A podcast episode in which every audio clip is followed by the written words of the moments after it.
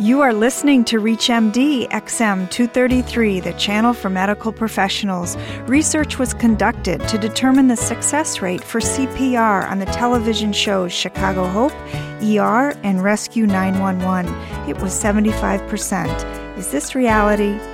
Welcome to the Clinicians Roundtable. I'm Susan Dolan, your host, and with me today is Dr. Perry Fine.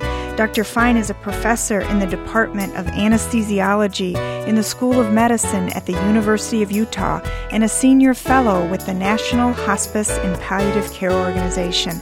Dr. Fine, welcome to the Clinicians Roundtable. Well, thanks so much, Susan. Great to be here. How effective is CPR for the frail, elderly, and terminally ill? Well, you know, the examples you gave of uh, the TV shows, you know, Marshall McLuhan may have said that the medium is the message, but um, in this case, I think the message is uh, unfortunately a, a, a, false one.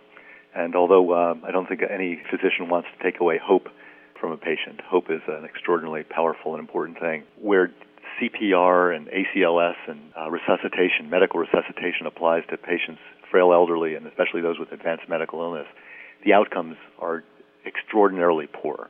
I think this is certainly one of the areas where there's little ambiguity in terms of the likelihood of benefit of an intervention for, for, these, um, for these types of patients. What is the out of hospital survival rate for people like you and me? Well, assuming that um, um, that you and I are, you know, fairly healthy, and let me um, broadly say middle-aged folks uh, with, I don't know your age, but um, uh, let's assume we're somewhere between 30 and 60. Safe. Um, safe.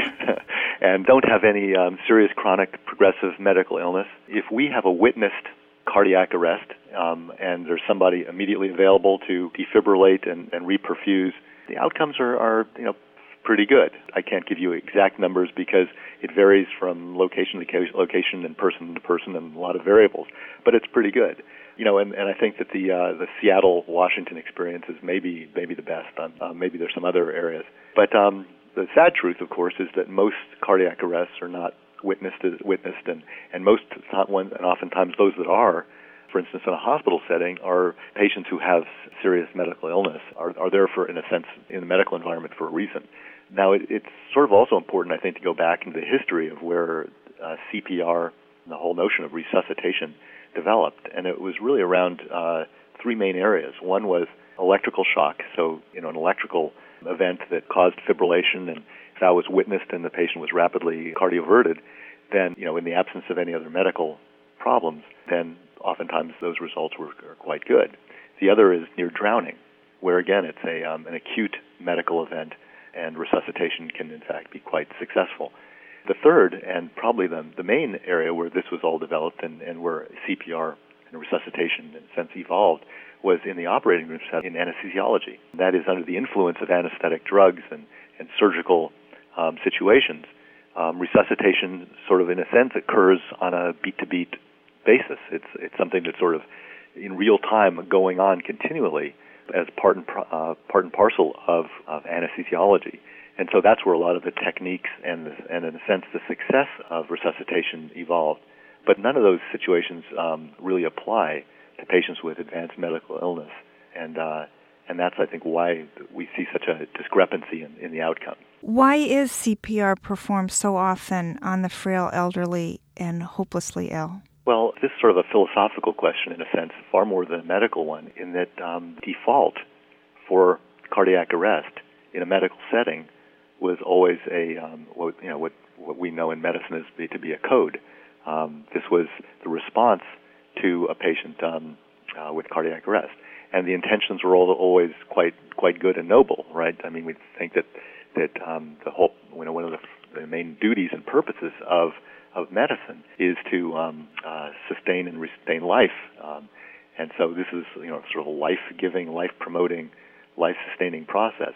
And yet the outcomes um, are not only poor in terms of uh, of life expectancy after um, CPR, the morbidity that we oftentimes cause and the suffering um, that uh, is associated with the morbidity we cause is also really quite extreme it's a really it's a sort of a cultural phenomenon that re- really I think does require some you know in a sense philosophical reflection of why do we do the things we do, and um, I don't have. Uh, you know, I've got some ideas, of course, but I don't have complete answers. Um, but this is really a systems issue that that does really beg some further and deeper thought. Tell us about the support study. The support study is a really a phenomenal watershed, very large study uh, that was first was published in 1995. So that goes back about what 12 years now.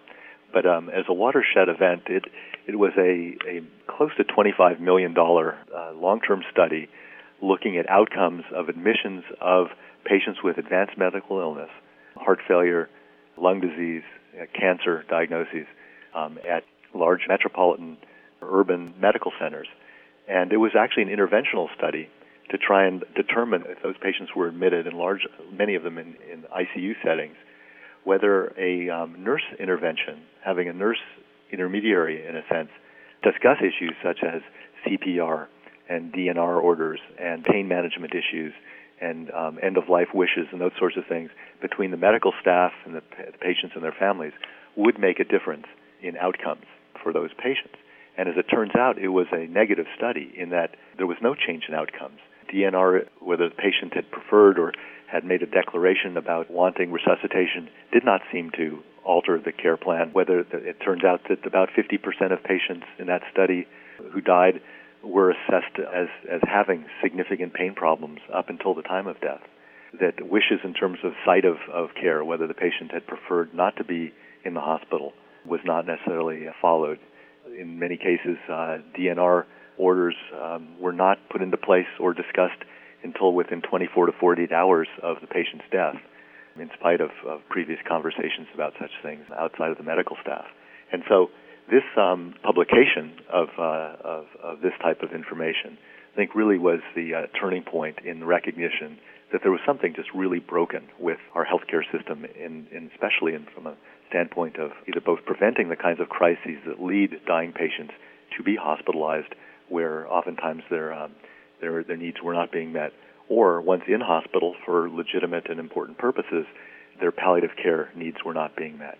And so this was really the beginning of this movement towards palliative care as a specialty, which in fact palliative medicine has become a specialty as, as of last September, almost a year now, um, under the American Board of Medical Specialties. Plurality of hospitals now in America have some form of palliative care service or, or team involved in uh, provision of care. Hospice services have grown tremendously in this amount of time. And so, and a lot of research into this area so again, I just emphasize it really was sort of a turning point in, um, in I think, in the history of medicine in America. If you're just joining us, you're listening to the Clinicians Roundtable on ReachMD XM 233, the channel for medical professionals. I'm Susan Dolan, your host, and joining me today is Dr. Perry Fine, discussing the myths of CPR and DNR. Dr. Fine, when is the right time to have discussions about DNR, and what should be said? I think um, uh, as a major turning point, while individuals are still able to understand and acknowledge what's going on with them and their their circumstances and can make truly informed decisions about what may or may not be in their best interests. That's the time, and I think that you know it's certainly a a, um, a reason for I think uh, individuals to try and associate with a primary care physician. It's a little tough because in today's healthcare world, we oftentimes spread ourselves amongst many specialists. For you know, each organ system requires a different doctor, and we struggle with sort of centralizing our care, or at least having somebody who really serves as our sort of advocate um, for us as a person rather than us as a sort of series of, of malfunctioning organs. You know, even if we're we um, are in specialty medicine, for instance, my main specialty, my main clinical work is in uh, pain medicine. So I get referrals of patients with advanced medical illness and so forth. And I do see it as at least my responsibility to invite a discussion about what people would want for themselves if they get so either to the point where they can't make decisions on their own and to assure that they've actually put something in writing for them. I think what we learned from the Terri Schiavo fiasco a few years ago is that if things aren't written down, they're just invitations for potential problems and, and outside intervention uh, um, or outside involvement by by a host of strangers who may have agendas that um, go beyond our own particular self-interest. And so documentation of our wishes and having a discussion and that documented by a physician who feels that they really know the patient adequately to understand what their uh, preferences would be is, uh, is very important. How often do you believe DNR is discussed when people complete their advance directive? I think the evidence suggests that it's not, uh, it's a minority rather than a majority of cases. That, uh, in fact, it's still a minority of individuals that have written advance directives. I think I, I mentioned the Terri Schiavo situation. Post Terri Schiavo, there was a tremendous um, upsurge of interest. There's a program uh, run through the National Hospice and Palliative Care Organization called Caring Connections that uh, has a, a, a, website where people can upload or download rather uh, um, advanced directives, and I think there were over a million downloads um, within uh, the month around which that situation was going on. I think it rekindled um, a recognition and interest in people that this is important stuff. But people do need to be constantly reminded of this. And again, I, I would suggest that this is one of those primary preventive issues that physicians should take on, similar to uh, you know blood pressure monitoring and glucose monitoring and cholesterol monitoring and mammography in women and PSAs in men. That the discussion about what happens if you get an acute event or a slow progressive chronic event. Nevertheless, what happens, uh, you know, over time, and what do you want your, um, you know, what what are your wishes, and and things change over time. So recurrent discussions are important as well. Will hospices admit patients without a DNR? Yes. In fact, that's one of those. Uh, it's actually a right that has been established under the law that, that in fact, healthcare settings of, of all sorts, especially under Medicare, you know, when under federal reimbursement programs, cannot discriminate against patients who have different uh, self-determined, uh, you know, absence of or presence of advanced directives. What's your best advice for explaining the benefits of a DNR to a hospice patient? I think you know, under the circumstances which I, which I describe this, first I just try and figure out what patients know or don't know, or think they know or think they don't know. And and again, we started off with this sort of the medium is the message, you know, and uh, and what people watch on TV and, and think is that in some ways, um, you know, if if they you know, we can always pull out one more trick from our magic uh, black bags uh, and and uh, create some almost a delusion of immortality. And so I think that we really need to be not brutally but gently realistic with patients. And you know, I think that they most individuals, you know, if we speak with them in a sensitive and caring way, will understand that in fact immortality is not available, and that there are a host of really you know worse things than uh, death itself, and that uh, that our job is to mitigate against unnecessary suffering. And so we need to understand and hear from patients what they would consider to be for themselves um, a level of suffering beyond which they would feel would be right for them. And then I think we can really delve from there into uh, into you know the kind of meaningful discussions that will lead to conclusions about um, you know final conclusions about whether a DNR order um, at a given time makes sense or not. Dr. Fine, thank you for joining us today. I'm Susan Dolan. You've been listening to the Clinicians Roundtable on ReachMD XM 233, the channel for medical professionals. For comments and questions, send your email to xm at reachmd.com. Thank you for listening.